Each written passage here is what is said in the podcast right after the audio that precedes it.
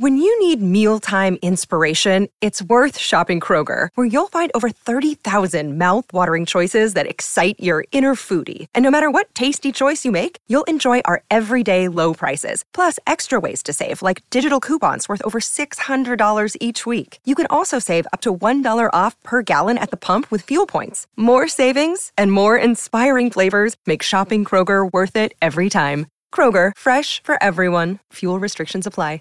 Hey, ready? Tonight we're debating right populism versus left populism, and we are starting right now with our left populists, Zach and Gavin's opening statement. Thanks for being with us. Zach and Gavin, the floor is all yours. Yeah, thanks so much for having us, James. Uh, thanks for hosting this debate. Really excited to get into the conversation. If anyone's just tuning in and is unaware, I'm Gavin from the Vanguard, the co host, alongside Zach, who, of course, will be debating the left populist position with me today. Uh, I, like I said, super excited for this conversation. I think it's pretty undeniable that, especially over the last, you know, five years or so, um, we found ourselves in a populist moment as a country um, with the emergence of candidates like Bernie Sanders and Donald Trump. I think it's fair to say that voters across partisan, you know, divides have embraced outsider candidates that you know they want to smash up the establishment ways of doing things and forge a new path, a path that will be friendlier to workers, um, less friendly to corporations, uh, among other tenets of what I would describe as populism. And I'm really excited for this debate, especially because on our channel,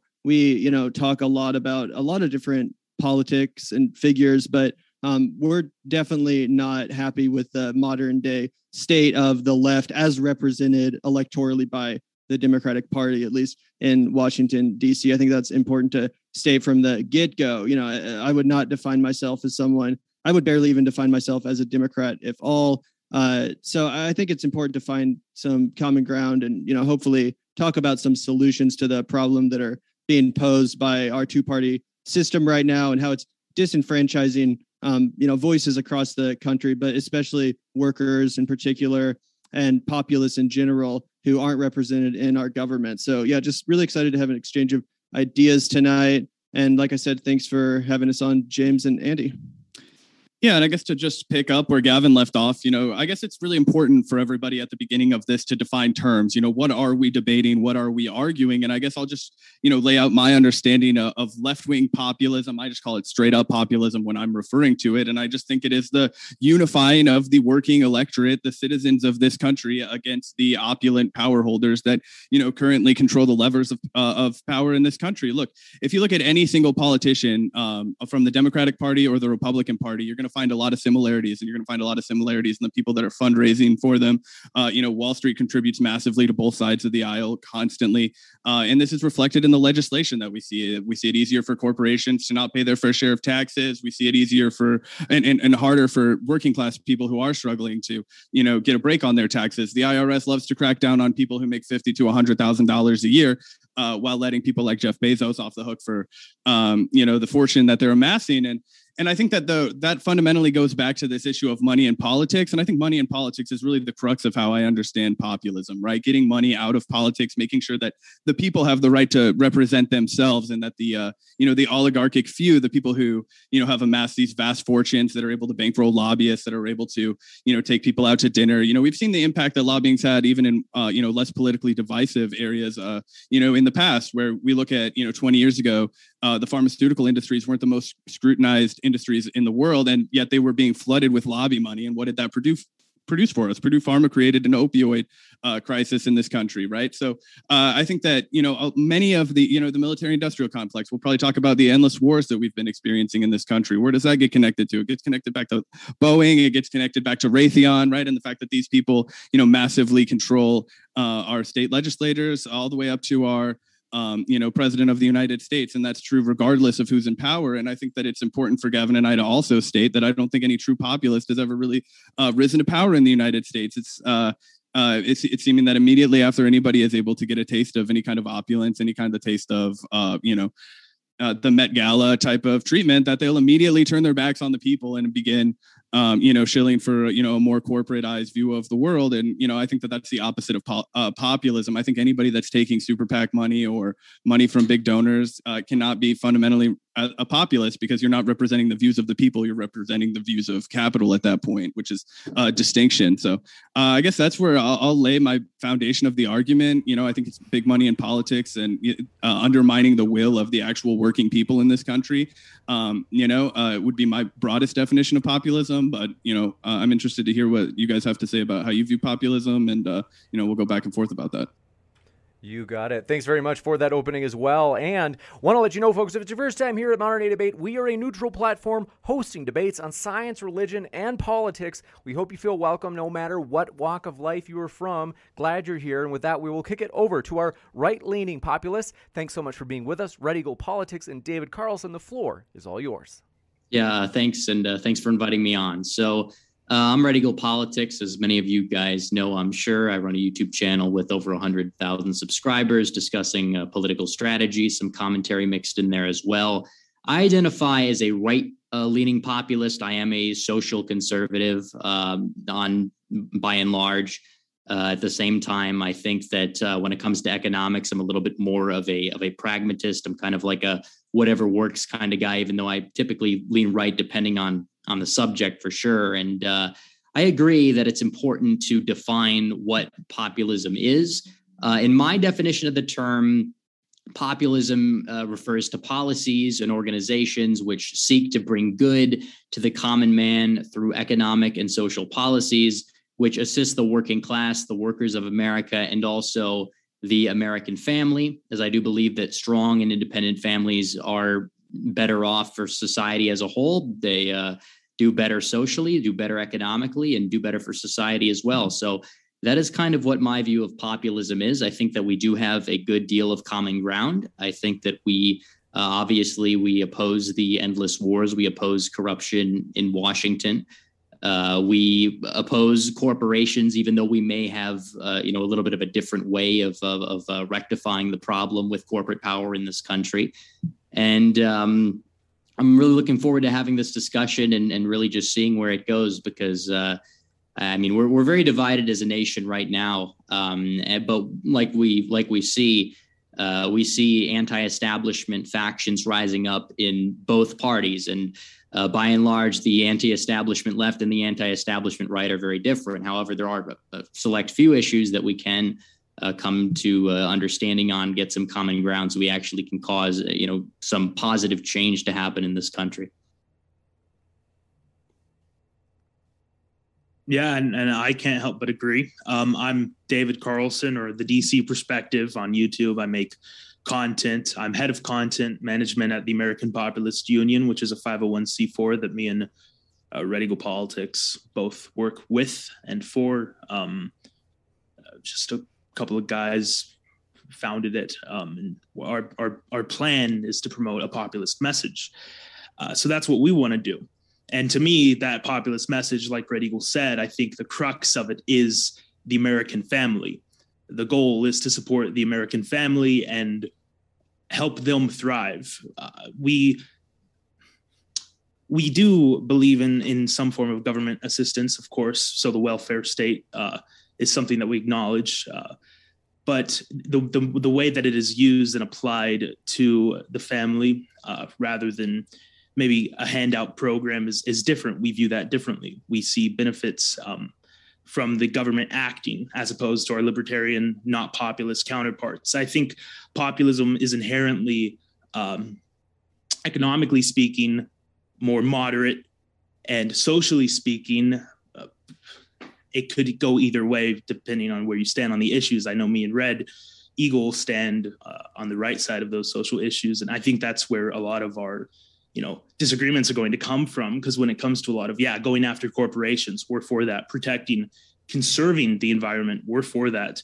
ending the endless wars of course um, we definitely support that so i think a lot of the problem or a lot of the conversation we're going to have will be around societal social uh, issues are the culture war, you know, the phony culture war, as some people like to say.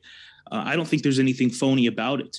I think the attacks on the family, the attacks on America, the attacks on you know the civil liberties are real, and I think they're they're uh, pressing issues for the common man, which is what populism typically seeks to seeks to support. So that's where I'm coming from in all of this. And John, thank you very much for having me on. I appreciate it and this opportunity to sit down and have a hopefully a, a very productive conversation with you three gentlemen. Should be should be exciting. So 100%. And want to let you know, folks, if you are new here, we have many more juicy debates coming up. Don't forget to hit that subscribe button as well as that bell notification so that you do actually get notifications. And with that, we are going to jump into the open dialogue. Want to remind you, our guests are linked in the description if you want to hear more, folks. And with that, gentlemen, thanks so much. The floor is all yours. Yeah, I guess if I'll just go ahead and start with the responses, I, w- I do want to, before we get into the culture war, because I don't think we're going to agree on anything there. Let's just go ahead and flesh out some of our economic issues just so that we can, you know, kind of get this space figured out where we might find some more, uh, you know, harmonious agreement or whatever, just to, just to let people, you know, get a taste of that. And, and I guess my follow up would be, you know, you both mentioned that you were opposed to these endless wars. Um, that you know you didn't think that that was constructive for uh, the American family, which you know I would agree with you know, I don't consider myself to be fucking anti-family. I think we should have strong American families as well. I'll put that out there, you know. Uh, and so I, I, think that you know, my question would be, uh, how do you think that we're going to, uh, I guess, get get the endless wars to be put to an end when we're still, you know, increasing the military budget every year?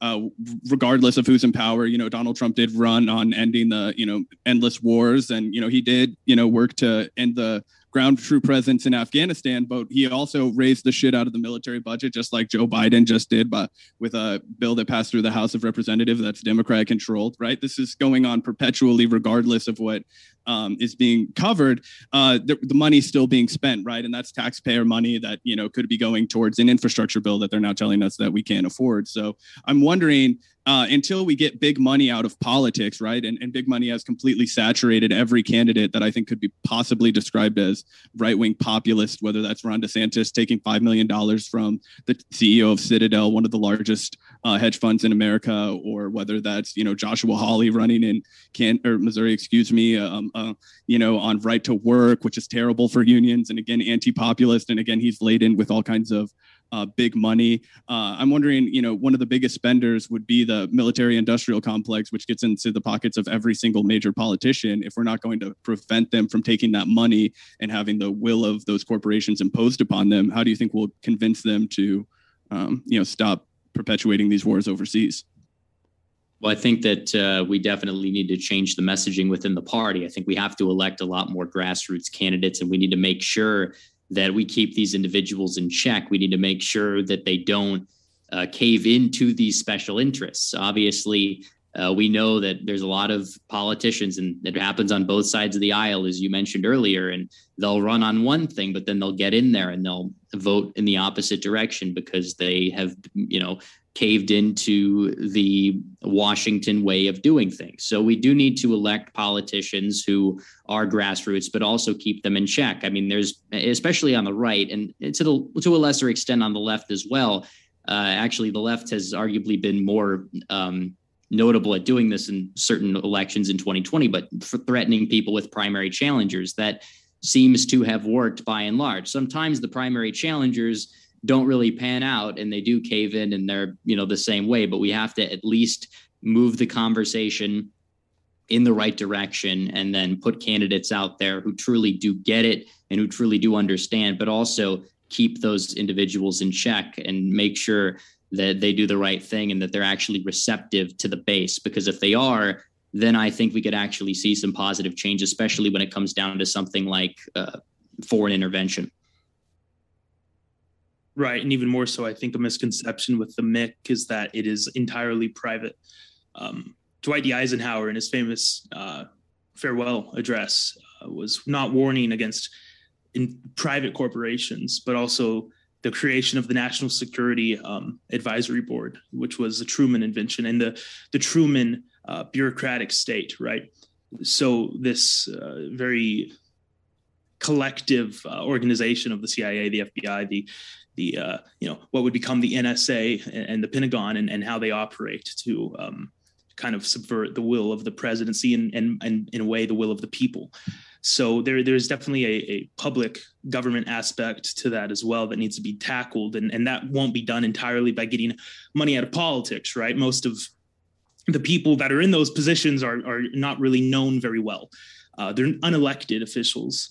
Uh, so yes, uh, of course, money out of politics is is probably a way to go, and I'd agree with that that as well. Um, but there's there, I think there's a there's a larger photo here that not many people really capture adequately when dealing with the military industrial complex that just these very broad solutions aren't going to work that's interesting responses from both you guys and uh, it's funny that you say red eagle that the goal is to get more um, people elected to congress that you think reflect the populist perspective in, in your opinion because in my opinion we've been pursuing that strategy on the left and to quite middling results. You know, I think that most of the progressives in Congress, whether it be AOC or Ro Khanna or uh, really any of them, with maybe a few exceptions, have have proven to be completely ineffective. I, I, think they've mostly been captured by the exact establishment which they ran against, which they purported to, you know, have revolutionary ideas about.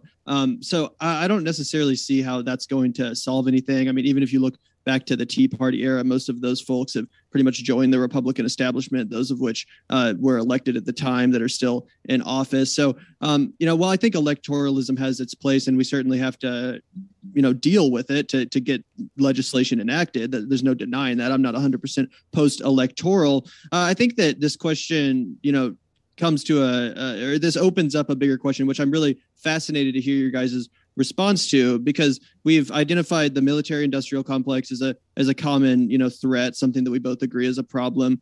Uh, i don't remember which of you mentioned it but one of you mentioned that you were against the destruction of the environment. Um, i would imagine that both of you are against globalism outsourcing of american jobs um, but to me there's a common denominator there which is you know the cause of all of these uh, you know ills which have in my opinion largely destroyed this country and that would be uh, capitalism, specifically corporatism. Uh, I think you can trace that back to definitely Reagan. Maybe it started a little bit earlier, but it seems like especially since you know the Reagan era, we've seen a lot of the jobs in this country hollowed out at the behest of giant multinational corporations that uh, wish to you know do whatever they can to increase their profits, be it outsourcing all of the jobs to China, or be it expanding the wars, uh, you know, even though that's obviously not going to improve anyone's conditions, not here or abroad. Um, and, and, same with the environment. I think it's it's undeniable that the uh, destruction of the environment, the ecocide, which is underway, is 100% a result of the um, quest of giant multinational corporations to increase their profits come hell or high water. So I'd just be fascinated to hear your guys' take on capitalism in general and how you reconcile that with your uh, populist views. Yeah. Right. Um, if, yeah. if you don't mind, Rep. Um, yeah, go ahead. The, the most successful YouTube video we have on the American Populist Union YouTube channel is uh, Stop Idolizing Reagan, why Ronald Reagan is overrated. We are against um, open borders, his policies. We're against his free trade policies. Um, and to be fair, the that all started more so with Truman and well not truman my bad with kennedy is when that really began to pick up steam and the financialization of the economy under bill clinton and, and ronald reagan of course so yeah we we recognize that there are uh, capitalism is not a it is not a god to be worshipped it is a tool to be used um, in the pursuit of a, a common good we're, we're not going to put economic principles over the well-being of, of human beings that that's that's where we come from uh, i don't I, I think that that would be foolish so uh, this um, yeah, this. I mean, that doesn't mean we're going to become socialists because that's even more um, uh, brash and foolish. But what makes you think that that's brash and foolish? Um, give, let me give you an example. Let me give you an example. Uh, let, let me. Let, so you you mentioned. Uh, actually, can I ask you a different question? Do you think that there are any elected members of Congress that even remotely stand up for any of the principles that that you're conveying? Because as far as I understand, the uh, you know phenomenon would be that right wing populism has Donald Trump in the same way that same way that left wing populism may have Bernie Sanders. You know, while I may hold my own personal disagreements with Bernie Sanders, he was kind of the guy that picked up the torch for my politics and made it a you know broad national conversation. You know, we had four years of a Trump presidency and he didn't do a goddamn populist thing financially. His major bill that he accomplished was a fucking tax cut bill in 2017. Okay. The average household uh, in the 1% received a tax cut of fifty thousand dollars, which was seventy-seven times larger than the average tax cut for the bottom eighty percent. He also one of his critical accomplishments was uh, fucking the estate tax, right? Uh, and he made it so only I think eleven hundred motherfuckers in the entire United States have to pay an estate tax because they're that rich. And who does that benefit? Donald Trump and other rich cronies. The exact opposite of the of uh, you know populism which would be a benefit to the working people right it actually shafted the working people because over time their taxes go back up whereas rich people don't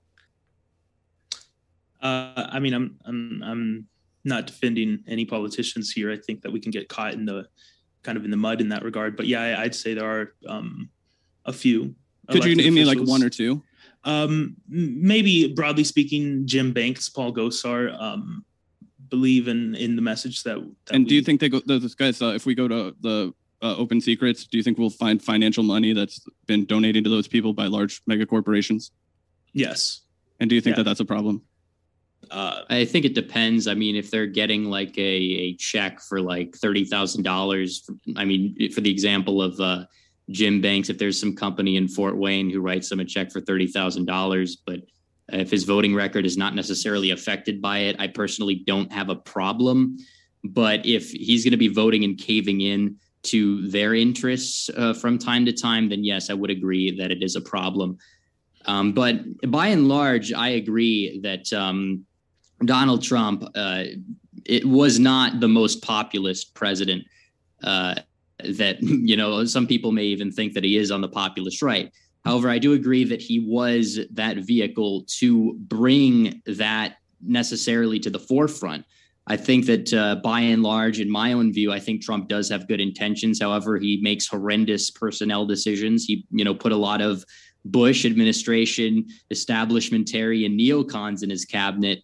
And that I think was one of the things that really held back his presidency. If he had a little bit more, you know, populist people around him, I felt like it could have uh, could have gone a, gone a lot better. But I definitely agree that there is this issue of so-called populist politicians but when they get to DC, they cave in. And part of that is because the swamp does run deep. They're always going to be a few steps ahead of us because they always have that ability uh, that we don't exactly have. Part of that does include things such as big money. But either way, it does put us in a very tough position. But we just need to keep, uh, in my opinion, we need to just keep pushing forward with electoral politics to get changed because I can't see any other way we're actually going to be able to shape things besides maybe trying to infiltrate the institutions at hand, which is kind of like another thing uh, that we like to talk about on the populist right. But uh, the truth is, a lot of like, you know, social views, for example, a lot of uh,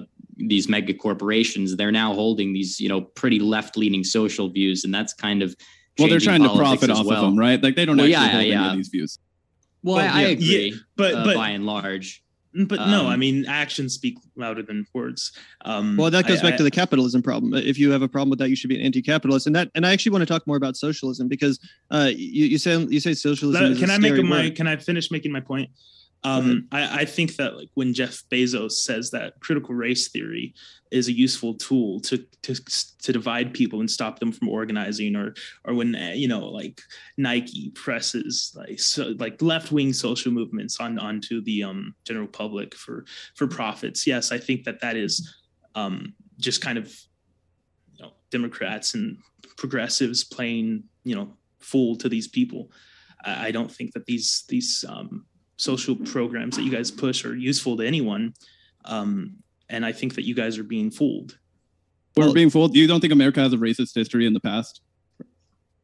Well, I, I don't think that that's necessarily what uh, a lot of anti-critical race theory individuals are saying. That the problem is they're going out there and they're teaching kids as young as a five years old that uh, uh, what what white privileges and things like that, and they're purposely using it uh, by and large to divide people and mainly uh, to pit everybody against white people because critical race theory is, you know, the only race that it's really critical of by and large is white people. And obviously, kids that are as young as five years old in elementary school are being taught a doctrine that uh, is probably, you know, uh, regarding a topic they shouldn't even be learning until they're like nine or 10 years old to begin with. I mean, I'm not uh, opposed to teaching about America's past or slavery and things like that, but uh, I, I remember learning that back in school when I was like 10 or 11. And it was more of an uplifting type of thing saying, we're past that. We got past this as a nation. They're going out there saying that America was inherently evil at its founding. And that's kind of what critical race theory uh, tends to be regarded as by and large.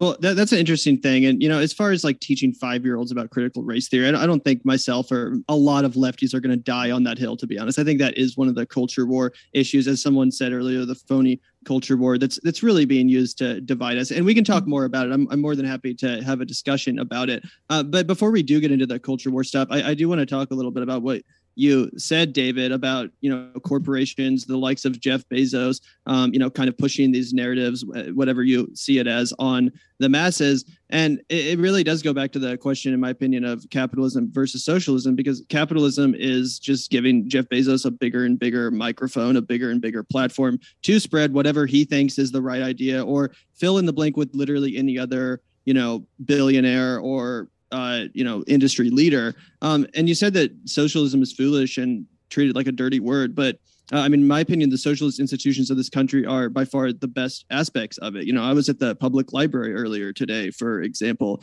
Uh, great public resource. You know, you don't have to pay for anything in there. You can print off documents. You can uh, gain access to information. You can apply for a job online there, et cetera, et cetera. Think about the fire department, et cetera, et cetera. Uh, so I just wanted to, you know, get a little bit deeper into that and, and see what your problem specifically is with socialism and, and why you reacted the way you did to it. I, I, think that you're falling into like a very good libertarian trap here. I'm not a libertarian. Um, like this is what Dan Crenshaw got caught up on with Joe Rogan forever ago. He, Joe Rogan asked him, he said, "Are you you're against firefighters because they're socialist?" And and Dan Crenshaw was like, "Well, uh, uh, technically." No, look, firefighters, libraries, they serve a public good. That's that's good. Okay. Socialism is is workers owning the means of production. That's different okay that we can band together as a community as a government and form a common good institutions like a library or a fire department or a hospital things like this.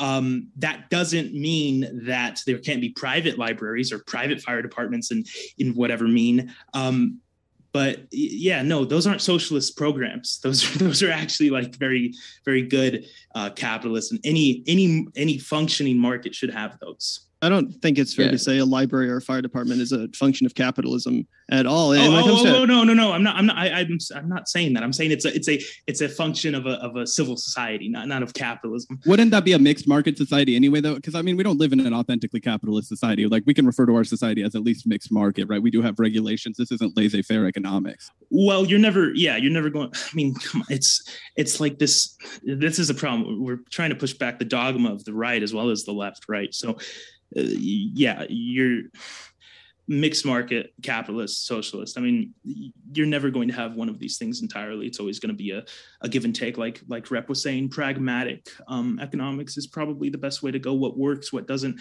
what doesn't work is well yeah is and i would argue that what doesn't work every is market massive numbers of people going into debt because they can't afford their health insurance. What doesn't work is a country that spends all I of its fucking money on yeah that so that's what we have now right? right. Uh, what we no, don't have right I mean, now yeah, is yeah, uh, yeah. yeah.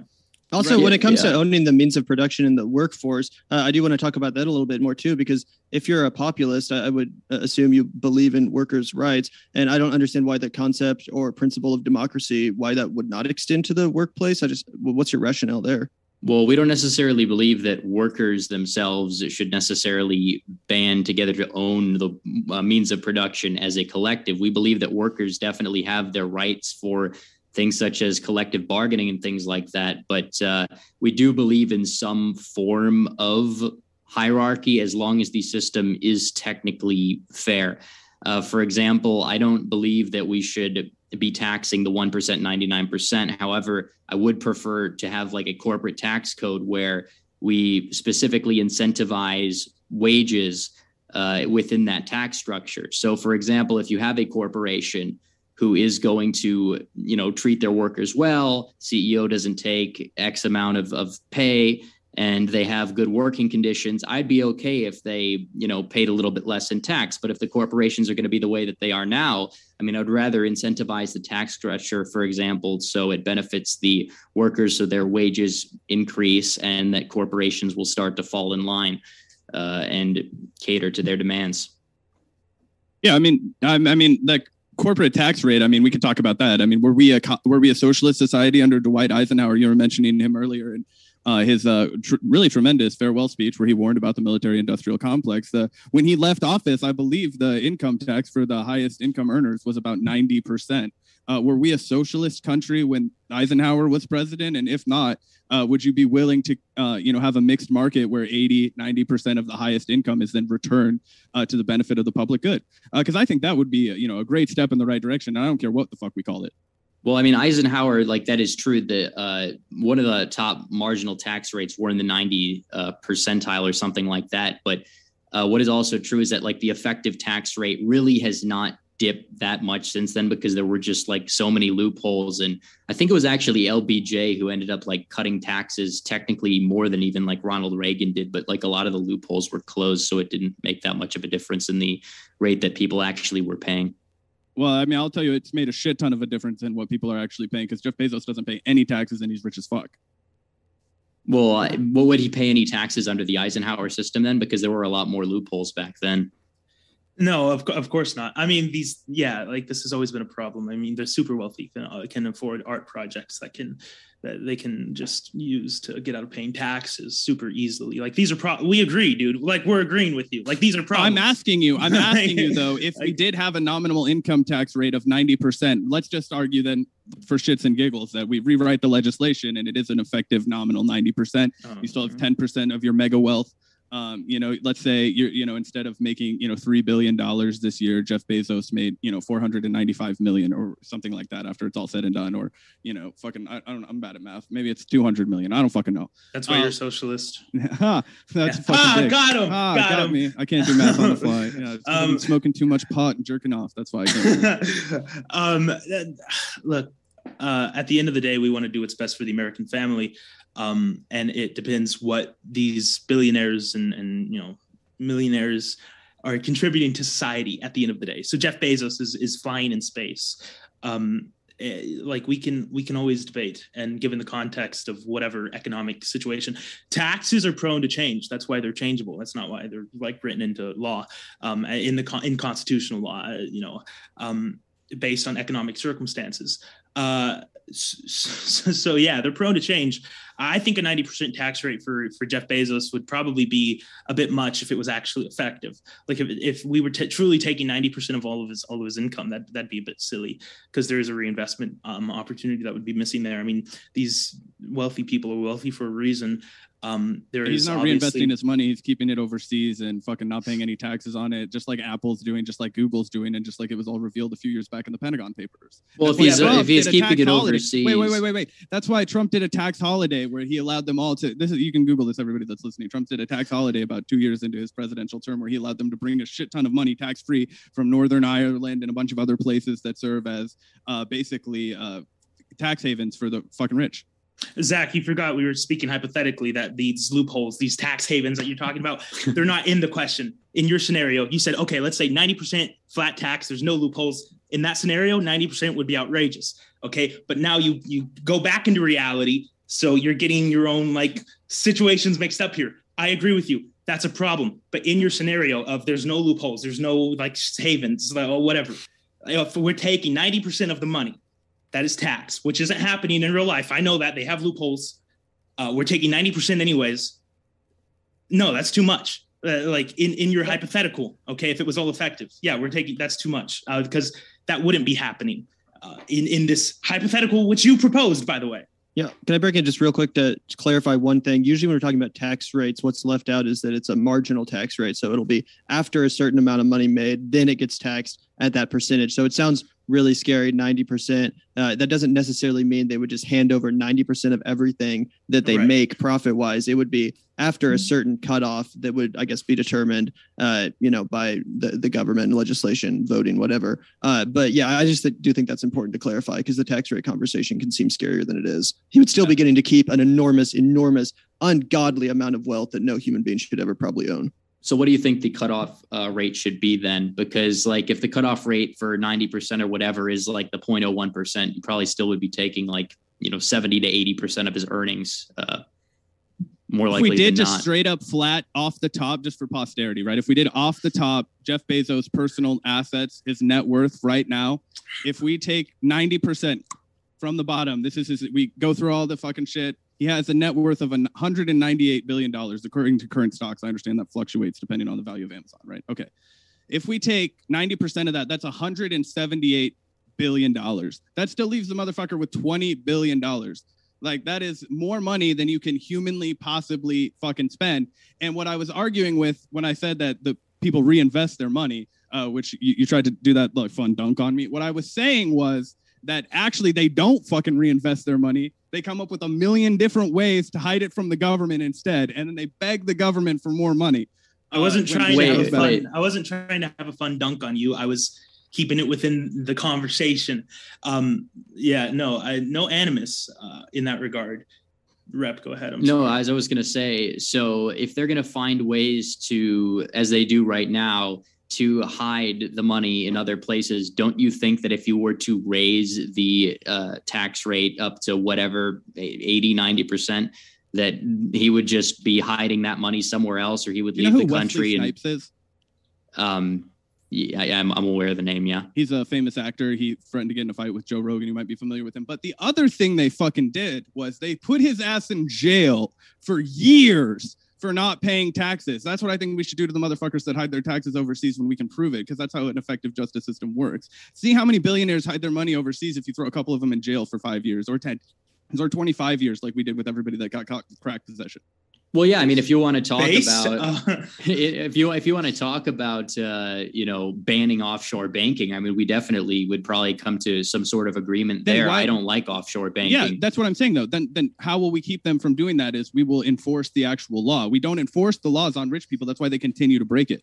Well, is it is it technically the law for offshore banking though? Because it seems to happen uh, at very yes, high it is rates. literally against the law, and it happens at very high rates because there is no effective legislation to prevent it. well, they even though it find ways against around law. the laws.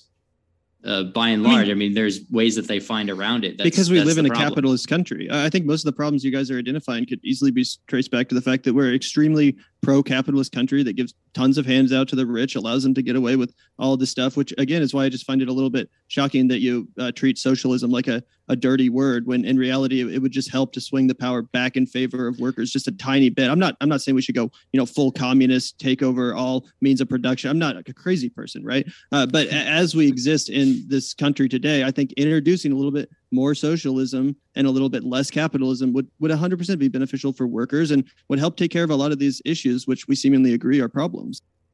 Well, the thing is, we're not entirely opposed to uh, capitalism as a whole. We are opposed to corporatism. I think that by and large, capitalism, as David put it, can be a useful tool. I support capitalism. I like to say that I support capitalism for Main Street. I don't support capitalism for Wall Street. I agree we need to stop the bailouts, but at the same time, uh, we need to also, uh, in my opinion, reform our welfare system, make it uh, pro-family instead of anti-family. We need to uh, you know, focus on growth. We need to, you know, start growth in the small towns again across our country that have been hollowed out. I think the best way to do that is to focus on, yeah, I mean, capitalism for them. I agree, but when it comes to things like coddling the mega corporations, we need to stop that. I agree.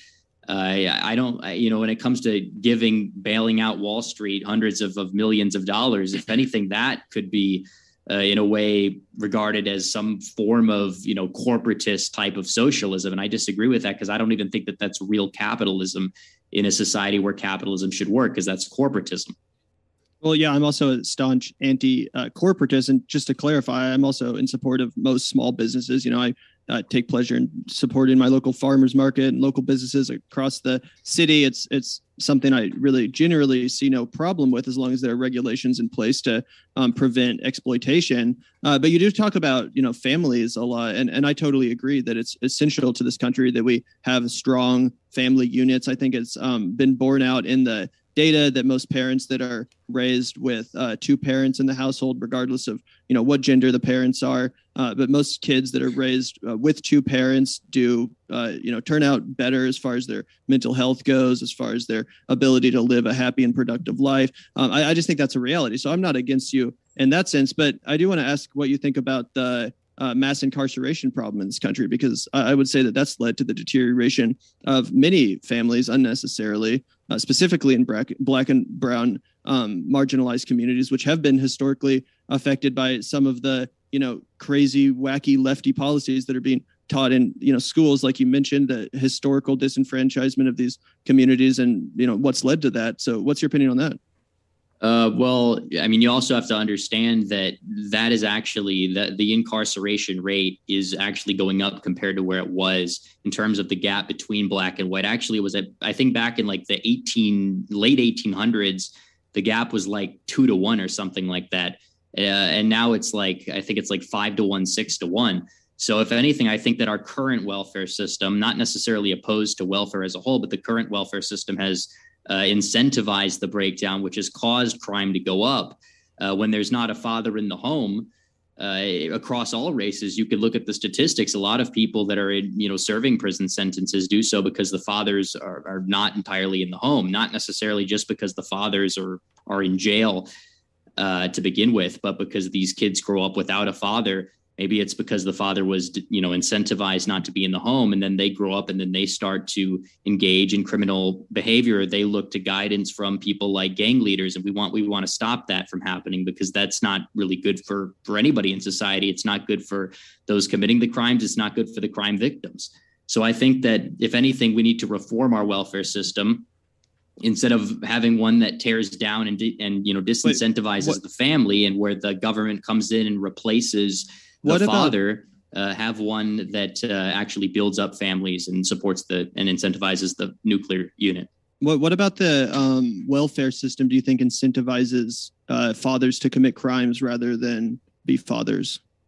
I didn't say that it uh, incentivizes the fathers to commit crimes. I said it incentivizes fathers not to be in the home because uh, it incentivizes uh, you know, single motherhood, and, and essentially the government can replace the father. Therefore, okay, well, even if the father's not mom, in the home. Hold on, hold on, Gavin. Did you grow up with a single mom, Red Eagle? Uh, I, by and large, yeah but that's so anecdotal. Did, well, yeah, hang on. So did I. So did I. So did I. Listen, and and so did a shit ton of other people, right? This doesn't. Nobody gets a fucking sticker, right? Uh, a lot of people fucking grow up without dads, and I, you know, I nominally my dad is in my life. I just grew, spent a lot of time where he wasn't financially around, so I got a taste of what the fuck happens when you force a mother to raise a family on her own when she's, you know, holding down a job, ineligible for a lot of the benefits, right? And and and you know, and I understand a lot of the the motivation that that makes people angry, right? My mom is a Republican, right? She is uh, works for Jerry Moran in the state of Kansas, right? Uh, you know, and one of the things that was so uh, devastating to her, what really reinforces her politics as somebody who, you know, doesn't necessarily love the social safety net, is that you know she was working full time, she was really struggling to keep everything together with her and her three children, and she was denied a lot of the benefits that the government offers people who don't hold down work, or you know, if you are you know long term unemployed, you can get certain benefits as a mother that you're not able to get if you're working. There's a lot of fucking problems with our social safety net. But i just think it's it's completely absurd to argue that the father parent is financially off the hook or even you know not even there as if it's some sort of like good thing or as if it's like a choice that they're consciously making. Why there's uh, you know uh, we have so many problems in america and i want to divorce my story from this uh, uh you know whatever uh, I, am just saying, I have some experience with a, a mother that uh, was on the was attempting to be on the welfare state, and I also have family members that were able to, you know, uh, get on whatever welfare state social safety net that we have. It's woefully inadequate for anybody, right? Nobody can live off of the benefits they give you. Who can survive off 250 a week anywhere in America? Nobody can the reason that these people turned to drugs and was and the reason that we fed mass incarceration to the public as these fucking crazy ass black men that are out to terrorize the public, which was definitely the dialogue in the 1980s. Obviously, that's changed as we've evolved as a society. But in the 1980s, it was watch out for this crazy black guy on crack. That was every night on the nightly news. Okay. Uh, as a, uh, uh, th- that happened after we made it economically impossible for these people to survive in their communities because we took all the business away. We, we starved out the uh, businesses that surrounded government housing, which is where people are supposed to go to get help to get back on their feet. Um, so I, I, just take issue with the description that these this idea that these fathers aren't around. Uh, one, because they've been locked in jail with unjust laws. Like who the fuck should be able to send you to jail for what you do to your own body? That's a libertarian argument right there. Um, but it's also, a wrong it's a wrong argument too. So you, you you think that despite of how popular it is to legalize something like weed, that some, that people should be in jail because they smoke weed?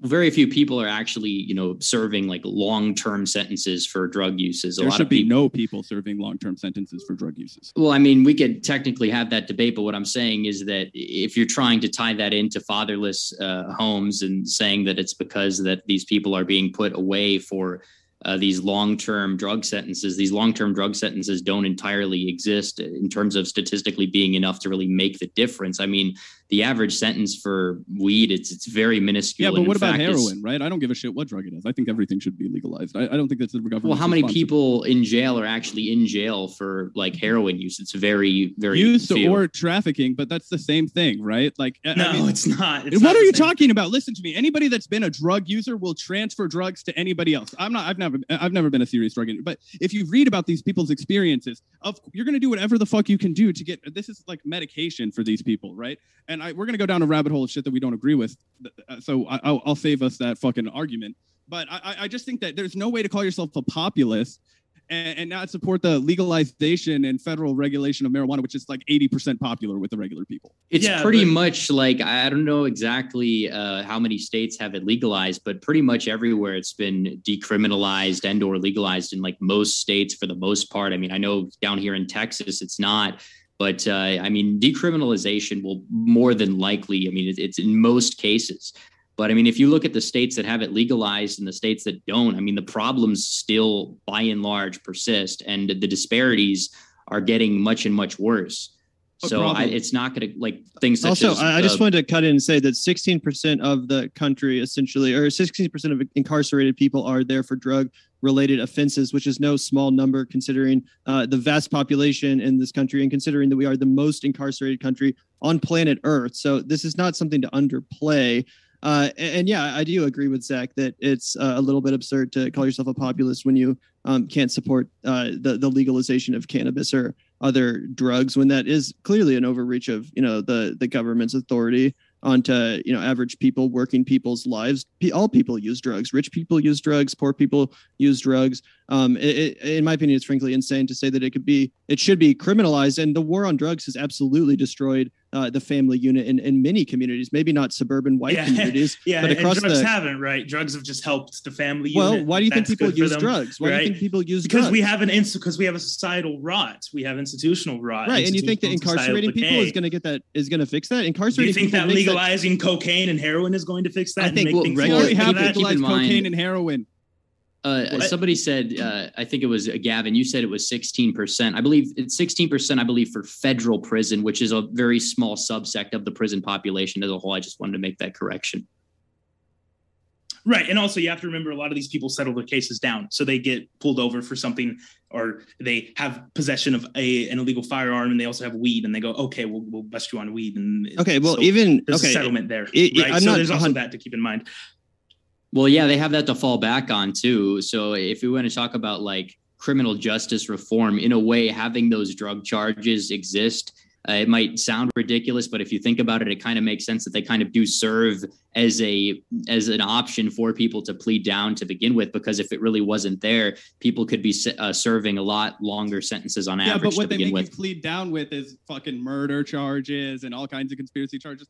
Like uh, if you go into those black communities that have been devastated by the drug wars, uh, people are going down for riding. Uh, people are getting life in prison for riding to a gas station when another person goes in and shoots somebody. I mean, uh, th- this is this this is the kind of systemic war on drugs kind of rot, right? Like you are a passerby and now you're doing 25 years. The people aren't pleading down on drug charges. That's absurd. Also, I, I well, they're pleading down to them, is what I'm I, saying. I have to break into and, and mention that even regardless of incarceration rates, um, being charged with a drug crime in general is financially devastating for the majority of families in this country. And I can tell you that because when I was in high school, I actually was arrested for cannabis possession, and luckily I came from a family that you know my parents have good jobs and we're doing fine, uh, so it wasn't a big deal. But needless to say, thousands and thousands of dollars were charged of me for possessing cannabis. Um, and again, luckily my family was able to absorb that. But you're, I think half of people in this country live paycheck to paycheck. Um, you think your average family could afford the costs associated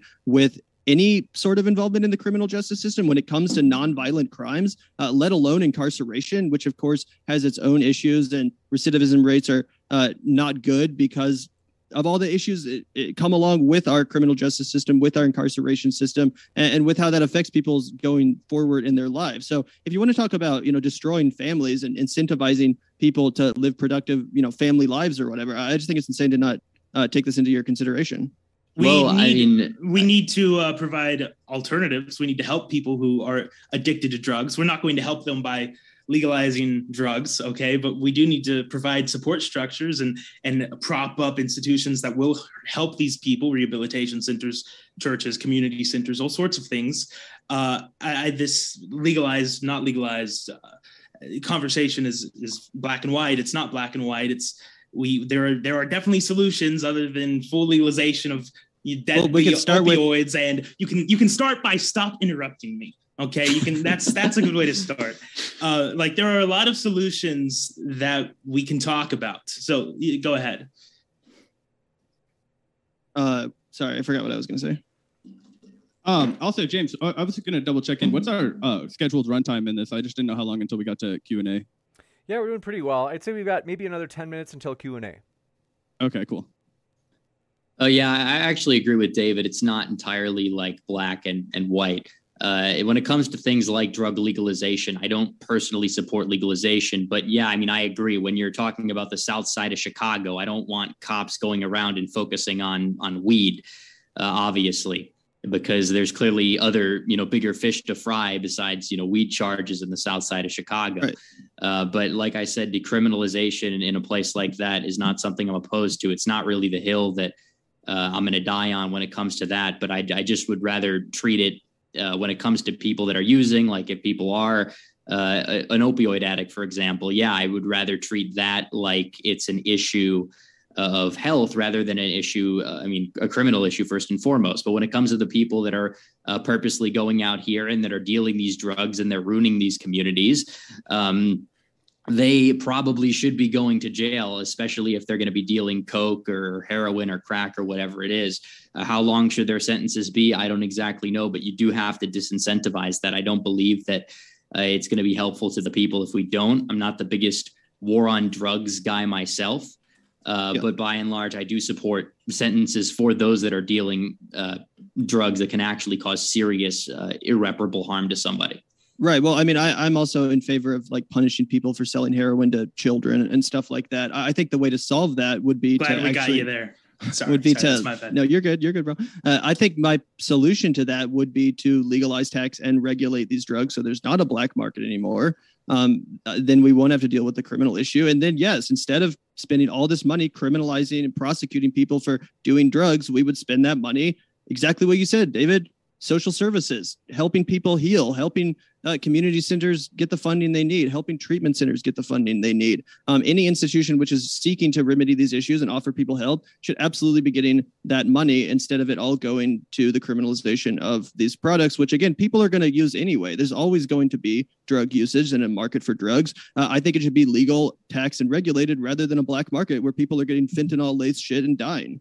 Yeah. And I also think that it's important to, you know, at least ask if you do support those the people that are selling you know heroin going to jail usually with long sentences is how it works if you get uh, caught selling a narcotic do you also support the entire board of purdue pharma going to jail for 10 years do you think yes. that all the doctors yes. that peddled that shit should go to jail for 10 years yeah absolutely when they're laughing in emails about getting white people hooked on cocaine and they they call them what do they what they come up with insults about how they're, you know we're becoming rich off of opioids to selling them to, to these these hillbillies. Like yeah these people should go to jail. They're menaces they're actually menaces to society. They're evil people. They're evil doers and they should they should be brought to justice. There's no doubt about that in my mind yeah. Well, yeah, I think that uh, it's also important to note when we talk about the issue of uh, opioid, the opioid epidemic, and how people get hooked on it in the first place. A lot of the times, they're not just you know going straight to heroin. A lot of the times, they get on uh, oxycontin and, and all these other drugs that they get from big pharma. And yeah, I, absolutely, I agree that we need to be targeting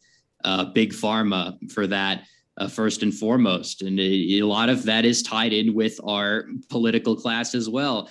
Uh, I'm sure you guys have heard uh, Frank Luntz, the uh, one of the leading Republican strategists, even though he's not really much of a conservative at all, at least not by today's standards within the any party. Definition. But yeah, any definition really. But he he got essentially he was the one that was pushing oxycontin as the miracle drug and this is the guy that our politicians are listening to and that kind of allowed in part for the opioid epidemic to kick off. So yeah absolutely. I think that if you do tackle big pharma there's going to be less of a need and less of a demand for these other drugs.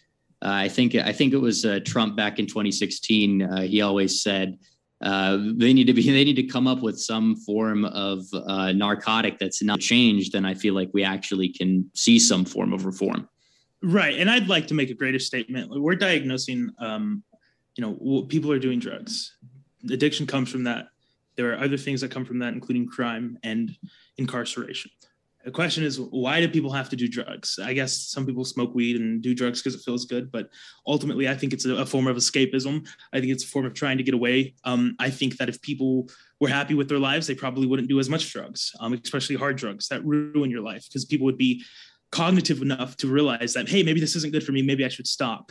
Uh, we need to make life worth living. And that's what i think like right-wing populism is about making life worth worth living giving people uh, sustainable jobs right. in sustainable communities where there is a, a sense of fellowship fraternity that people actually care about each other and care for each other and want to cultivate something beautiful which our society and a culture does not incentivize at all. We we live in you know ran down, disgusting, you know, corporatized, very generic towns and and areas, and, and our the heartland is dying. It's being replaced yep. by you know, by garbage. Um, and we agree on this. And yes. I think that like your solutions are they they they're trying to fix a problem um, that we both agree on, but I don't think that you guys have the right ones. Like maybe you guys are pro UBI. I think UBI would just cause more problems because it wouldn't fulfill people. People are fulfilled by work. People are fulfilled by by family structure. People are fulfilled by having a purpose.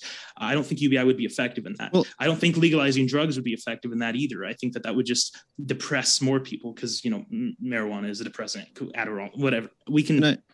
Yeah, go ahead, yeah. man. I'm sorry. No, I well, I, I appreciate you saying that, and I just wanted to clarify that the populist left position is not that people should go out there and take hard drugs. Obviously, I, I agree that most people that are addicted to drugs, especially hard drugs, are are that way because yeah like you said they're unhappy with their life uh, they don't have enough resources they feel desperate and they do need an escape from the very cruel realities of this existence especially under our hyper capitalist corporate system uh, it leaves people destitute so you know well your solution is to criminalize those drugs and incarcerate people largely for uh, they're Help using people. them well I mean, how incarcerating and charging people with crimes is not helping them. My, my solution would be to actually provide them help rather than funneling through a carceral system, which only increases their trauma and therefore increases their dependency on drugs. Um, but to your other point, uh, sorry, what was your? So, oh yeah, on UBI, uh, I would say that yeah, I agree. Work absolutely fulfills people. Uh, one of my the things that fulfills me most of all is working on the YouTube channel, the Vanguard. That's my job. That's Zach's job as well, and we get a shit ton of fulfillment from it. Um, but we couldn't have started this. We thank you. We couldn't I'm, have started. I'm, yeah. We could not have started the Vanguard uh, without some money. You know, we had to get laptops, we had to get microphones, and we had to. Uh, I mean, we started this job during the pandemic, honestly, and a big thing that helped was the those stimulus checks. We weren't slaving away at some nine to five job that made us miserable and sucked all of our energy and time away from us. Uh, no, we were had the time to ourselves to do what we needed, and yeah, that federal stimulus money really helped get us some of the equipment necessary to put on a show that people would be interested in watching. And and now we do work. We work every day uh, doing this show uh, producing content, uh, fulfilling ourselves. Uh, but that was made possible with a little bit of stimulus. And I don't see that as any different than a universal basic income uh, because a lot of people don't have the, uh, you know, they aren't blessed with, you know, family money. They don't have extra resources. Everything is going to food and to rent. Uh, a UBI would free people up and give them the time to pursue what they want to be productive in the ways that they see fit instead of their shitty boss who's you know forcing them exploiting them uh, in some job that makes them miserable and only depletes their will to live and to produce and to be productive. So uh, I, have, I have a yeah. question. Uh, what are you guys uh, opinion of a, a, negative income tax? Um, just kind of asking that question. If you support ubi would would that be something? Because i feel like that would be a form of ubi that would like incentivize work better than just throwing out a thousand dollars to everybody every month Um, yeah, I mean, I think it, it just comes from a fundamental mis- or difference in a divergence in how we understand human nature, right? I guess if your position is that, you know, through work, people will find fulfillment through work going to a, a job that you enjoy or are productive and, you know, monetarily see returns by, um, you know, then that would be, you know, a, a, good alternative, right? It's like, oh, well, the people who go to work get this money back in the form of a tax credit or whatever, reverse income tax, et, et. But I, I just per- personally, um, you know, I, and this is you know maybe going to sound hippie to you guys but when i quit my job i used to work at a fucking silicon valley startup. I hated every fucking second of it right? I worked at a WeWork building. I fucking had a fucking collar that i wore to work. I answered phones in those stupid fucking phone booths and hawked shit to people to pay my rent right? And i never felt more liberated than when i said nah fuck this shit. I'm going to become a podcaster and i don't give a fuck if i'm broke as shit and eat ramen noodles every goddamn night. And i think that you know there that that's in people. That is in humans. Uh you will find what your calling is and then you will you know whether it's sisyphusian or not you're going to roll that boulder up the fucking mountain every single day because that's what drives you. And i think human beings that's what makes us human that drive that we have to create that. It's create new things and to push it forward. And um you know, I, I I personally think that exists whether you give people a UBI or a, or a reverse income tax. So I'm not against a reverse income tax. If people have jobs and that fulfills them, I think you should definitely get the extra bread and uh, you know do what makes you happy. We're although, although I will. I was just going to say one last thing. I will say that UBI, I, I do prefer that because I, I believe universal programs are generally the way to go because if they're not universal, then they'll be reduced to handouts, uh, as right wingers like to call them. Um, so I, I, just tend to say make it universal. That's my position. Um, you got it. I this think... might be a good opportunity to jump into the Q and A. We do have several questions ready to go. If you guys are ready. Sure. Yeah, yeah. i Want to let you know, folks, as a reminder, our guests are linked in the description. We highly encourage you. You can check them out right now. And that includes if you're listening via the podcast, as we put our guest links in the description box of each podcast episode. So you can find them there as well if you're listening via podcast right now. And so, with that, thank you, gentlemen. We're jumping in with this first question from Made by Jim Bob, who says Populist left socialism requires capital. No. Where does that capital come from? Is that the whole question? Yes.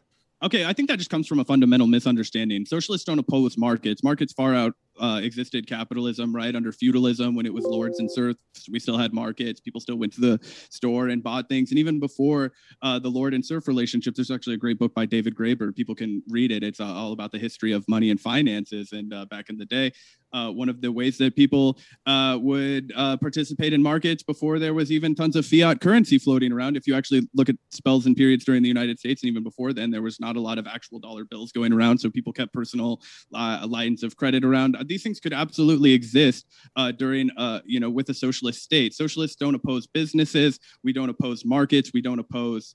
Um, you know, the, selling goods if you're on a mom and pop uh, street. What we do uh, don't support is unregulated markets, and what we don't support is uh, you know workers not having their voice. We believe in democracy so much as socialists, which is what I like to say. If you're a true socialist, you believe in democracy so much that you think that it should expand to the workplace. So that's just my response to that. Yeah, I, I agree with that. I think that's really well said. And generally, I mean, I, I don't think that I don't think that money capital is necessarily a good thing. I don't think it's you know proven to be uh, a very you know useful addition to the human species overall. But that being said, I, I do live in reality. I understand that we live in a largely capitalist society, and, and we have to you know adjust accordingly. So while maybe in my fantasy we would go to having no money, no capital, et cetera, and and try to you know do a you know more communal type thing yeah i understand that of course it's going to have to come from somewhere. And of course there's going to be markets and small businesses. It's just about regulating them and balancing them with public you know programs with nationalized industry uh, as well to you know rebalance the scale. You got it. And this one coming in from kay lewis says forced treatment for addicts? Question for all. I mean for forced treat for forced treatments probably won't help. Um I, I, think hopefully we'd promote an, an, environment where people would want to be treated and want to be helped. Um, I think that there are ways to go about that, which might mean holding cells for a while um, and, and helping them through the through that struggling. I think that ideally we'd be able to provide strong civil institutions which would help people um, and repeat offenders. Obviously, if you want drugs legalized and, and and you know drug consumption legalized, I guess this doesn't really matter, but it, it's it's tricky. It's a tricky conversation, um, but really, it's. I mean, how can we help people? Is where I come from. Well, I get I give them the choice. I mean, if you're uh, if you don't accept treatment for like heroin or something like that, and at, at that point, I, I, probably would give the choice of either jail or treatment, and then they would pick treatment. I wouldn't necessarily say it's forced treatment though, but uh, it's it's pretty much it's pretty much the illusion of choice. But yeah, I mean, I, would offer them you know an ability to. I, I, guess you would say get off their sentence because a lot of the times these people do get uh, dealt a bad hand by, as I've said, it all goes back to big pharma uh, most of the time. So yeah, I, I, probably would give them the opportunity to get clean. And if they, you know, do not take that, obviously, then there would be some form of, you know, sentencing. But I, I think that they would take it every time. So you can call it forced treatment or whatever. But uh, yeah. Yeah, I actually uh, know an alcoholic pretty well, a just bona fide alcoholic, and um, he was very aware that he's an alcoholic and he wants to get treatment for it. However, usually treatment for drug addiction requires at least taking two, three at a minimum weeks off of your job. And unfortunately, most people in this country, especially most people that are that are addicted, cannot afford to take two to three weeks or more off of their job, which prevents them from seeking and getting the treatment they need. So, well, now I wouldn't be in favor of forcing anything, uh, I believe if we offered people the opportunity to get the treatment they need. Most addicts, which are very aware of their addiction and, and don't love the fact that they're addicted, um, would would take that treatment, would take that uh, welfare. So, uh, yeah, that would be my response. Yeah, there's a good experiment that was done called the Rat Park experiment. This guy Johann Hari write about writes about it in his book. Uh, and and it basically it, it compares uh, two worlds um, for rats, right? Uh, if you put rats in a cage and you know one of them has a water bottle and one of them has heroin laced water bottle, same with cocaine, methamphetamine, basically any drug that will alter the state of this rat, it will go up to it and it will suck on that water bottle until it fucking kills itself every single time. Every single time that rat will run up to the water bottle and it will suck on all of the you know you name it drug until it completely dies. That's just what it'll do. However, if you take another rat, you know, one that would ultimately fall victim to the same, you know, fate if you put it in that same cage. And you put it in this really big cage and it's got a bunch of friends and it's got a bunch of other rats and stimulating things for rats to do, puzzles for them to solve, run around, get food, whatever. Uh, you can put both things of water in there, the heroin laced water and the regular water, and the rats will not touch the heroin based water. They might try it one time and then they're like, oh, that's not water, and they won't go for it. And, and and and I think that that go- goes on to say that the best way, or my interpretation of that study was that the best way for society to grapple with these problems is to make it so that people feel fulfilled in other ways. I completely agree with Red Eagle and David on that. We need to make people feel fulfilled uh, through their communities, through their families, through their you know whatever your fucking hobby is. If you're an intense like you know canoe rower, like whatever you find your community, and you got to find it through something, uh, hundred percent. But I also think that all of the evidence shows that uh, if you put people in jail, if you force them to uh, do even treatment at a nice facility that they don't want to do, it's ineffective, right? It doesn't work. And I'm not in the, I'm not interested in pursuing any more policies that aren't effective. And I think that what has proven to be the most effective policy so far is uh, to use safe injection sites for people, uh, provide them with mandatory counseling if they're going to come and receive safe injections from you. Uh, we've seen this. Uh, uh, uh, you can read the writing that Gabor Mate has done. He's a Canadian addiction specialist. He's done in, in, intense and really good work on the safe injection sites and the results that they've had there. And, and, and that actually leads people more likely, some people, admittedly, about 10%, 15% of those who are addicted and come into the safe injection site, they will use heroin until the day they die. They will just keep getting their fucking uh, safe injections every day. They'll go to work. They can be productive members of society. They will come every single day for their fucking injections. That's uh, about 10 to 15 percent. Uh, but a large chunk of the other individuals, they will slowly wean themselves off heroin through therapy and through these safe injection sites. Uh, you know, uh, criminal penalization hasn't worked. Uh, our current, you know, um, rehabilitation it, it, really it's a it's a rehabilitation industrial complex. You can either go to a place that's really shitty and looks like it's in the bottom of a church somewhere and it's a couple of you know chairs and then you go to bed in a bunk room that's terrible and maybe there's a rundown shitty basketball hoop outside. That's one spectrum of the rehab facilitation center. And then the other one is like where you go if you're you know hunter biden and you've been you know arrested for like the 35th time for possession and use. And you know it's basically a resort that you go and kick it at and you know sit in the bathtub for a while and hang out. And uh, that doesn't do anybody any good either. What we really need to be doing is, you know, thinking about long-term solutions, and, and so that's why I'd advocate for safe injection sites. You got it. Thanks very much for this question coming in from. Do appreciate it. See if I.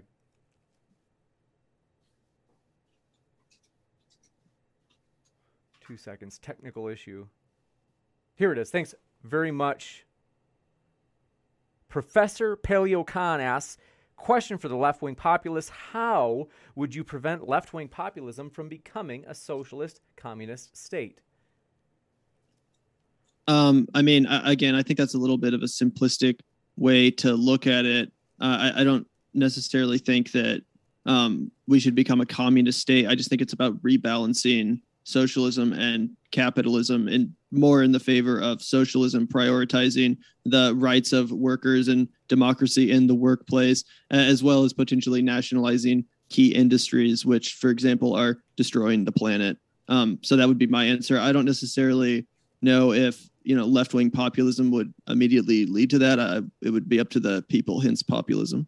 Yeah i think that that's essentially where it goes down right? Uh, i mean Gavin and I have our own positions. We're populists. We, we're free speech absolutists too. So we'll fucking argue about this shit. And I and I'll argue with other people who identify as left wing populists all the fucking time about shit that we disagree with. But what we do agree with is, uh, you know, economic policies that are going to impact and benefit all proletariat workers.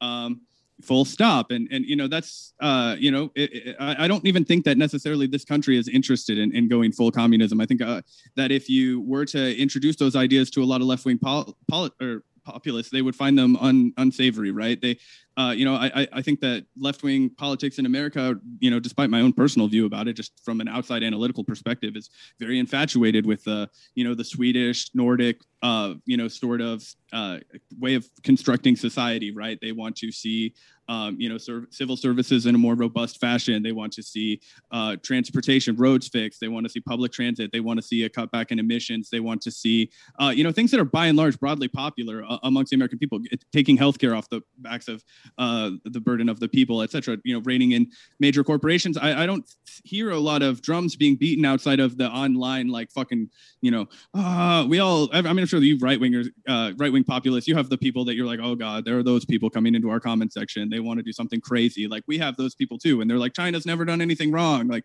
it's a they've eradicated poverty. It's a socialist utopia in China, and we're like, okay, crazy True. people, settle down. Like let's talk about reality. Uh, so of course, everybody has a spectrum of like, oh, these are the people on our side of the political aisle that are just downright no fucking uh, unserious. Um, but I, I, don't think that there's much of a political push from uh, the populist left to go full communism. I think it's much more about workers' rights. It's about showing solidarity with striking workers. It's about regulating big business and uh, those sorts of things. You got it. And want to remind you folks before we get to this last question that we have, our guests are linked in the description. That includes both here on YouTube as well as at the podcast. Thank you very much for this question coming in from Kay Lewis, who asks Zach, none of these things have worked in California, though. More of a comment. Sure. Yeah, I'll respond to that. F- fucking fuck Gavin Newsom. That guy is a stooge for Silicon Valley. No wonder shit hasn't worked in fucking uh, California. Gavin and I aren't arguing for another wave of neoliberalism. We're not saying, hey, let's reelect Barack Obama. We want all those motherfuckers out. We want everybody that's ever taken a dime of corporate money out of office because I don't fucking trust those people. You want to know what the dumbest shit in the world is? Gavin Newsom's new fucking, oh, you can't have a gas powered lawnmower. This shit is absurd. What he's trying to do is deflect from every single real substantive issue that the populist left is trying to make people people pay attention to, like the fact that Prop 22 passed and it shouldn't after mo- millions and millions and millions of dollars were spent by YouTube to screw over workers and have all those rights that workers fought for in the 20s and 30s and 40s, all the shit that our grandparents fought for, struck for, uh, stood on the picket line for, and said, no, I will have my wage be higher, right? Like uh, Gavin and I are from the Midwest. That runs deep in our community. People value unions, people respect unions here.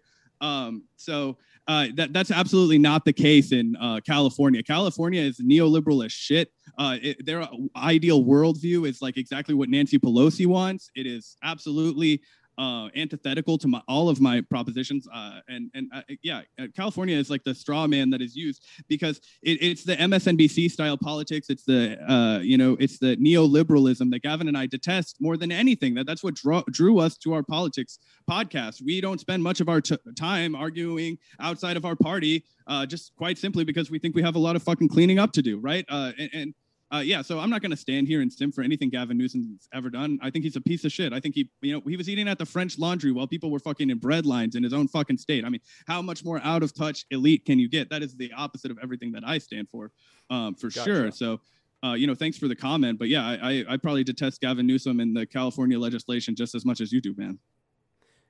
This one coming in from Contrarian 420. Thanks for your support as well as for your question. Says for the panel, thoughts on our current central banking system. Any alternatives? Wildcat banks.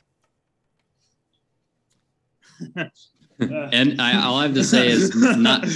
I'm not a fan of the Fed. I I, uh, I think that uh, fiat currency has, has been a disaster. It's not backed up by anything. I'm not saying that we have to do a full return to the gold standard, but I, I mean we need to return to some form of standard because I mean, the left the left will point to the um, a lot of the graphs that showcase the uh, income inequality uh, breaking off in like the late 70s, and that's absolutely true. And I think that our current system and the uh, you know the formation of the Fed and this introduction of fiat currency has kind of led us in, down a dark pathway that benefits the corporations. So yeah, I mean, I don't know if you're expecting to get a lot of pushback from me on that. I also think that Nixon fucked up when he put us on the petrodollar. I think that, you know, I'm, I'm not a cryptocurrency guy.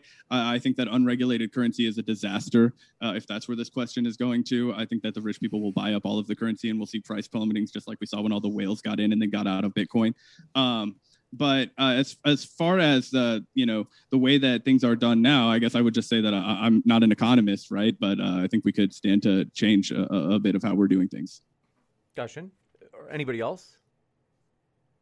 I echo both sentiments, honestly. I'm good. You got it. An American populist. Thanks for your question. Says question for the left. How can you support mass immigration and be populist for two main reasons? It lowers wages and it increases CO2 emissions doesn't lower wages if you mandate a minimum wage of fucking more than they're paying us now. And I also just think that this this is Gavin will probably disagree with me on this. We have a little bit of a different take on immigration. I'm gonna go ahead and give you the hard hippie version. Look, we fucked up all these countries. Uh, you, you, commit a crime, you have a penalty for it. Doesn't matter if you like it, right? Um, uh, we we did coup d'états in these people's countries. We made it unlivable for them there. Uh, I think as a result of that, you know, the United States has an obligation to one restore these countries to a place where people don't want to fucking leave their homes, right? Uh, we need to restore these countries in, uh, you know, Central and South America. We need to, you know, um, stop inter- in, uh, intervening in their politics in the way that we're doing um, and we need to let these people have uh, their you know fucking countries back. But as it stands, we haven't done that. We've had the Monroe Doctrine since God knows who when, 17 something shit, uh, which says that anything that happens in this hemisphere is the United States business. And we've fucking thrown out leaders. We fucking put in people who are gonna lead death squads throughout places like Nicaragua. Um, we've done a bunch of fucked up shit. We forced Mexico into the drug war that they didn't want to participate in, and we just talked about how that's been a massive disaster. So, uh, you know, until you can, uh, you know, uh, fucking I don't know, pay for your crimes, you know, repent for your sins, whatever the fuck you want to say for the United so States So true. government. So true. We are going to have people that want to come into this state. And I think, you know, it says it on the fucking Statue of Liberty, right? You know, give us your oh, broken, well. your tattered, all that shit, right? Uh, that's, yeah. you know, that, that it, you know. I mean, I, I like, yeah, no, it definitely is a curse on our nation that we've done such evil things around the globe that now we're suffering for it in different ways. I agree. Um, but I'd remind you that the Bill of Rights says for our posterity, and, and the Bill of Rights is actual legal document, not some you know, hippy dippy, which by the way, your answer was incredibly hippie. And so I applaud you for that foresight you had. Um, but, you know, the, the, Statue of Liberty was a gift from France, not necessarily a, a binding document like that. That that's a motto that's been picked up by liberals, I guess. And, and, and really, the you're right. The, the, my bad. The Statue of Liberty is not an icon of American democracy. No, oh, to- no, it totally, it totally is. No, I, I, it is an icon of American democracy, which is the problem. Um, one, one, I think because I, I know, think Columbus is much better. Just be, forgive me, just because they did ask for the left side to respond to that question, I do want to give oh, yes. Gavin a chance before. If you guys want to respond, I'm okay with that. But just Gavin, if you had anything. Oh yeah, I, I would pretty much largely agree with Zach. I don't really think we have all that much disagreement. Um, what I the only caveat I would add is before we do just allow mass uh, immigration, we do need to make sure that these workers are not being exploited by corporations um, because that will, you know, uh, reduce the amount of American workers that are able to take those jobs. If you know, fill in the blank corporation could just hire a bunch of illegal people and pay them shit wages. Um, you know, yeah, that, that's absolutely going to have that deleterious effect. So yeah, with the caveat that we need to take that into consideration and fix that problem, uh, which again goes back to more socialist policies and instead of just favoring multinational corporations and letting them exploit whoever they want. So I have a, a, a response to that, uh, and just uh, the left argument on this as a whole. How do you rectify the um, the fifteen dollar minimum wage coupled with mass immigration? Do you really think that uh, that would be an economically viable situation? Uh, because it's it's pretty evident that if you're pouring people in here um, and they are working for uh, an increased baseline wage, uh, that it could potentially cause things like uh, inflation to take uh, effect even more so than it would now if you just raise the minimum wage to 15 the way that it is. Yeah, that's actually true. And if we let the corporations go ahead and get away with that, they'll just go ahead and uh, skyrocket uh, what they're charging people. They'll gouge people. They will do everything that they fucking can to keep their bottom line where it's at. Uh, my answer to that would just be more regulation, right? Uh, we might disagree on that, but I think that you can't allow corporations to price gouge people at a time like this. I think that if you're going to change uh, the societal fabric, right, I think we'll say, hey guys, you can't make your fucking shit overseas anymore because you're paying those people 10 cents a day for, with no bathroom breaks. Uh, that's just the reality, right? Where everything says made in China, made in Indonesia, right? We're not doing it over there because it's fucking utopia. We're doing it over there because it's cheap as shit and we can exploit those people. We're going to say no more. You take that off the table and then you say, hey, man, you have to make everything fucking domestically or you're going out of business. The United States government will put your fucking executives in jail and you're going out of fucking business. Then you can say, okay, great. You want to work in America? You want to, you got to pay your people a living wage. We're going to start $15 an hour. And then, hey, here's the thought instead of doing all that subsidizing for people like the airline industry, for Citadel, for all these motherfuckers on Wall Street that just burned through all of our cash, let's reinvest that money in Main Street. Let's take you know, uh, basically the we, you know, the the PPP loans and all that shit that we just gave out to uh, people. Uh, let's do a specific uh, funded uh, bankroll for small businesses that want to be able to pay their employees more. They need it. Uh, we've given so many breaks and benefits to big business. Let's give some breaks and benefits to small businesses. Let's pay them more money. Walmart can take the hit, right? They fucking Amazon can take the hit if you make the fucking yeah, fifty dollars an hour. They're still making money, right? Uh, but uh, small businesses on Main Street, where Gavin and I live, like that's just not the case, right? Because people don't have as much money here as they do on the coast. And when you're a conglomerate, you're you know getting money from people in New York and LA who have these astronomical incomes. But if you're in a place like Kansas City, where the average income is you know closer to forty thousand dollars annually, uh, you know, of course, the the people are making their decisions a lot more tightly on your local business level. Um, you know, uh, if you've raised the prices on something uh, to pay your workers more, uh, that's going to be really felt in the community. Uh, you're going to feel that backlash as a business owner because people are going to shop at your establishment less. We have to do something to counteract that. We have to. And and my uh, my position would just be that we should tax the larger companies, the ones that we've been giving bailouts to. You correctly identified it as socialism for the rich, rugged individualism for the poor, which is actually an MLK MLK quote uh, about basically letting big business off the hook and, and leaving poor people to suffer. So uh, I think you have to do both, right? You have to provide a boon to small businesses, Main Street, as we call it, right? Uh, while then making uh, the big conglomerates, the ones who have been receiving all of our bailouts and fucking squandering it all the time, uh, those are the people that are going to have to foot the bill because they can absorb it. You got it. And with um, that, that's actually all we have for questions, folks. Do want to say we sincerely appreciate all of your questions. It looks like David, do you have a point? Go ahead. Yeah, I do. Um, just to kind of respond, I know I I said something earlier, didn't get quite a chance, but I would like to say there are ways to raise there are ways to raise the wages without um, mandating minimum wages, which I'm I'm actually kind of for minimum wages. Um, but wages will raise will rise naturally if we stop uh, mass immigration because it does lower wages, and if we stop uh, free trade, uh, become a competitive, uh, uh, well, a competitor in the global market again, uh, raises, oh my goodness, wages will naturally rise. Um, and we can see this tracking over since the 40s. Wages did rise. And then around 1970, 1965, somewhere in there, we went free trade with JFK. Um, we had the Hart-Celler Act, where we started to bring in a million people a year. Then things got worse around the Bush administration, H-1B visas, um, competition uh, decreased, and and so did pay. Uh, so, yeah, I think that this this question is, uh, yeah, I, I, I, don't I don't think there's any doubt about it that immigration does uh, decrease wage growth. You got it. Well, we do want to say, folks, our guests are linked in the description. We sincerely appreciate them, and that includes at the podcast. And want to say thank you so much, Zach, Gavin, Red Eagle Politics, as well as David. It's been a true pleasure to have you guys on today. Yeah, thanks so much, guys. Really appreciate the exchange of ideas and really appreciate your moderation, James and Andy. Yeah, good chatting with you guys. Thanks for uh, having a good chat. I enjoyed yep. it. Yes, absolutely. 100%. Thank you guys. And with that, we will be back in just a moment, folks, to let you know about upcoming debates. So stick around for that. And we'll be right back, as mentioned.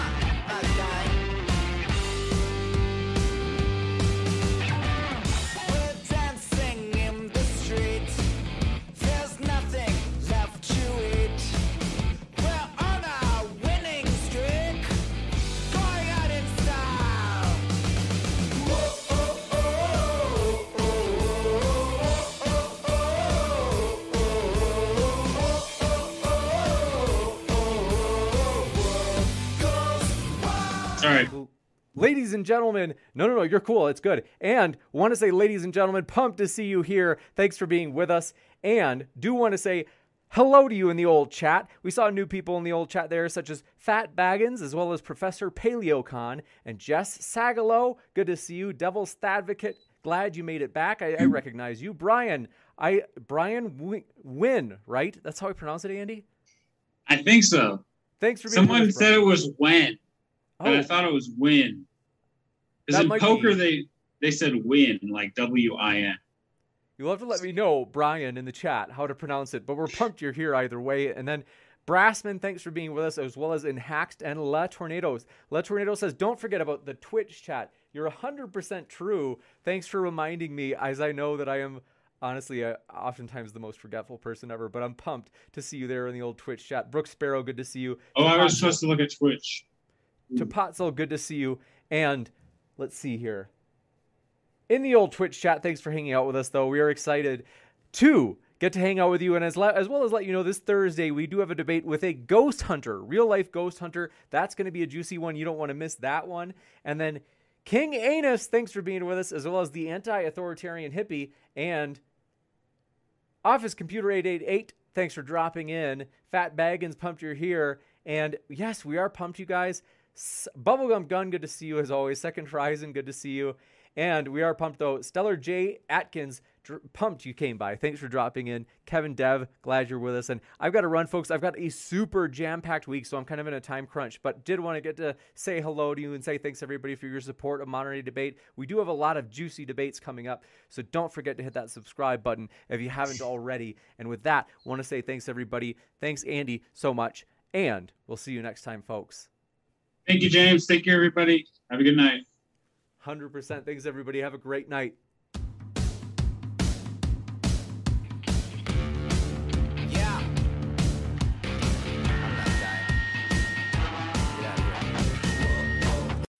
When you need mealtime inspiration, it's worth shopping Kroger, where you'll find over 30,000 mouthwatering choices that excite your inner foodie. And no matter what tasty choice you make, you'll enjoy our everyday low prices, plus extra ways to save, like digital coupons worth over $600 each week. You can also save up to $1 off per gallon at the pump with fuel points. More savings and more inspiring flavors make shopping Kroger worth it every time. Kroger, fresh for everyone. Fuel restrictions apply.